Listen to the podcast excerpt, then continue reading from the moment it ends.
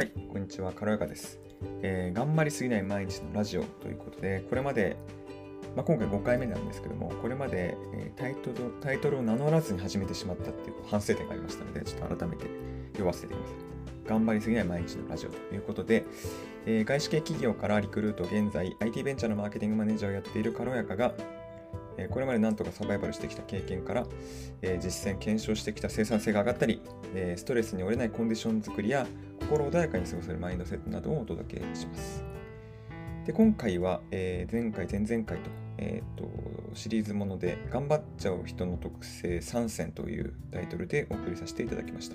で1回目は、えー完璧主義、えーとまあ過剰品質ということを説明しました。で第2回、前回は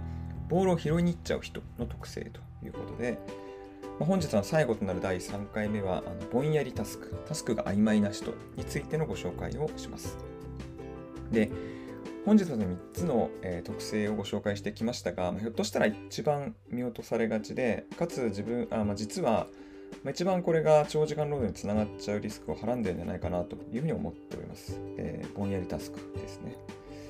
でところであの皆さん、 to-do list使われると思うんですけども、この時にタスクを残す時ってどのような書き方をしますでしょうか、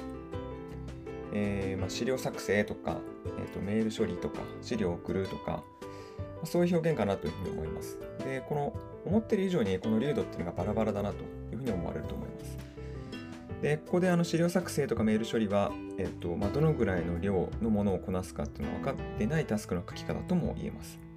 あ、のメールに関しては、メーラーを開いてチェックしてからじゃないと、どのぐらいのタスクボリュームなのかっていうのが、まあ、正確に把握できないっていう側面もありますので、えっと、ちょっと例外ですけども、例えばあの資料作成をとっても、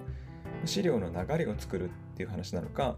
すでに流れがあるものにデータで肉付けをするのか、あるいはまあ最終的なテキストの微修正をするのか、まあたくさんの工程が入っていることがわかると思います。まあそれをひっくるめて資料作成というタスクを切っているとしたら、ちょっと曖昧なタスクと言えるかなと思います。で、この曖昧さによるデメリットっていうのは、えっと、時間の見立てが立たないということが挙げられます。でもっとこの工程を細かく砕いて、タスクを具体的にしてから、まあ、どれにどのぐらい時間をかけるというふうにシンプルにしていった方が、自分のこのタスクにかかる時間の、まあ、認識の精度っていうのがま圧倒的に上がります。えーあらかじめこの工程は30分ぐらいで終わりそうみたいな見込みが立っていると、まあ、その予定に対して、まあ、ちょっとビハインドなのか、えー前倒しに順調に進んでいるようなのか時間を意識してタスクを処理することができるようになるので、えっと、またあの時間制約をかけるというふうにしてタスクの処理にドライブもかかるのでとてもこの処理能力とか処理速度が速くなります。できれば、えーその一つのタスクを、まあ、スケジュールに落として管理できてるとさらに自分が動ける、まあ、稼働できる自分の空き時間の管あの把握っていうのもつながるので、まあ、とてもおすすめです。でこの話はあのその2前回にお伝えしましたのでもしよろしければ前回の放送も聞いていただけると嬉しいです。そしてそしてこれらのタスク管理につきましては私が出版した Kindle の頑張りすぎない本当の ToDo 活用術という本に書かれておりますので、えっと、もしアンリミテッド会員、Kindle アンリミテッド会員でしたら無料で読めますので、概要欄に貼っておきますので、ぜひお試しくださいという最後、完全に宣伝ですね。はい。本日は、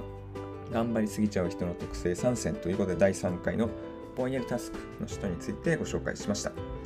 もしこの放送をお聞お聞きになって、あ、良さそうだなと思いましたら、まあ、いいねだったりとか、フォロー、コメントいただけると幸いです。それではまた次回お会いしましょう。さようなら。